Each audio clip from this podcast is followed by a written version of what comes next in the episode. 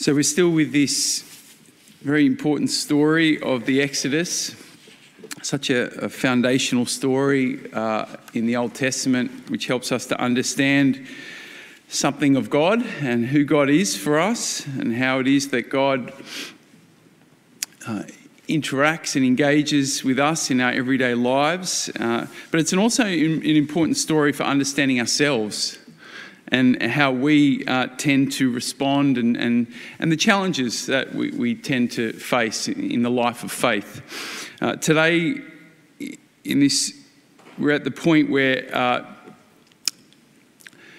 God's people are on the edge of the promised land, right? He, he led them through this, you know, great long journey, many amazing feats God had, had made happen uh, to bring them to this point where uh, now they were ready. They just had to cross over into the promised land, right?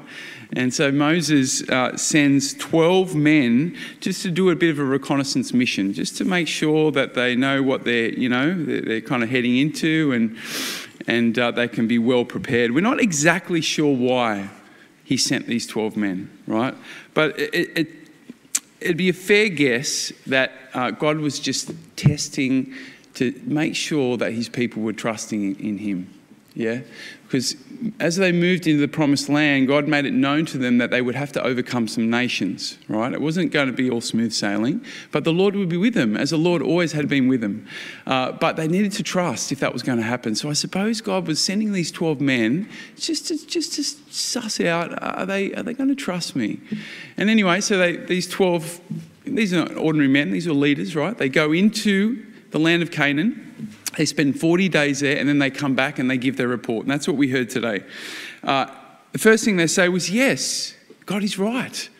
This is a land flowing with milk and honey. And here, here is some produce we brought back with us, right? They didn't have any quarantine issues back then. They just, you know, just brought it straight back with them. Uh, but then they go on. They say, yes, but, but. The inhabitants there are powerful people. And the towns are fortified and very big. Yes, and we saw the descendants of Anak there. Yes, God, but. You ever do that with God? Yes, God, I'll follow you, but. yes, I will do this thing for you, but. Caleb, of course, uh, then kind of spoke up. And he says, Yes, we can do it. We can do this. God has been with us all the way. Can you not see what he's done for us? We can do it. And then the people, the other 12, the other 11, they respond, Oh, but no, we can't do it. You know, and then they start to exaggerate, don't they? You hear what they say? They said, Oh, um, we, they devour their people. and they're like giants, these people. We're like grasshoppers compared to them. Do you ever do that? Sometimes when you're caught up in fear and you, you start to exaggerate things, when you think about things, it gets worse and worse and worse, and, and suddenly you're absolutely paralyzed. And that's what's happening here. They're paralyzed. They're before the promised land and they're paralyzed. God had done all these amazing things for them and they're paralyzed. Why? Because they got stuck in their thoughts and in their fears. And, and, and the, the most distressing thing about this whole story is because of their lack of trust, they did not enter the promised land. Only Caleb and Joshua, of all the hundreds of thousands of, of people who had escaped Egypt. So I, I think in this story, it's, it's a bit of a um, wake-up call for us. Yeah, that God can't, we can't access what God wants for us if we can't, if we don't trust. He, God's not going to force us onto it, uh, you know, into the promise. We need to be able to trust. And so the first, the first response for us when we notice our lack of trust is just to repent and say sorry to God. You know, to ask for God's mercy. Thankfully, we can be assured of that. So, sorry, God, for, for my lack of trust. But then, of course, the call is to trust. God's constantly calling us into His promise, He's calling us towards Himself.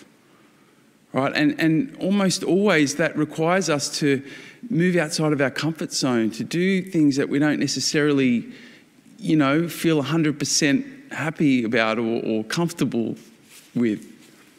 Maybe, maybe it's something as simple as talking to someone next to you on the well, we don't sit on planes anymore, do we? on the bus or some stranger, and you just feel God saying, Speak to this person. And everything's in you, oh no, what they might say, or they might reject me, or, or sharing your faith with someone. You know, we can get paralyzed with fear sometimes, can't we? But just sort of acting on the grace. Or maybe it's something a bit more significant, like a change in career. Or, or I mean, who knows? It could be a million ways that God's calling us to Himself. The important thing is that we, we, we act on the grace. We had a beautiful image of it, Peter, yesterday in the boat, didn't we? You know, uh, he, he, felt something within Peter felt like he needed, Jesus was on the water and he wanted to come out with Jesus. The grace was there, and Peter said yes to the grace, and, and out he went. And of course, he, he did fail in trust eventually, but the point is, he acted on the grace. Sometimes, if we think through things too much, we get stuck in, in that paralysis kind of, you know, uh, and, and we don't do anything. So, uh, yes, we need to discern, we need to think through things well, we need to make decisions when we're kind of in a good mindset, we need to seek you know, the wisdom of others. But when the grace is there, we also got to act on it.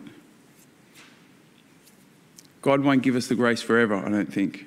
Uh, we need to act on it when, when, we give it. So, so let's pray for that, that, that um,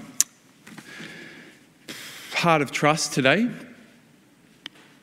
And if you're struggling to trust, if you really, if that's, you know, if you're just really, really struggling to, to say yes to God, uh, just pray for that grace. Just, just ask, ask the Lord, um, Lord, help me, help me to trust in you. Give me, give me that grace to say yes.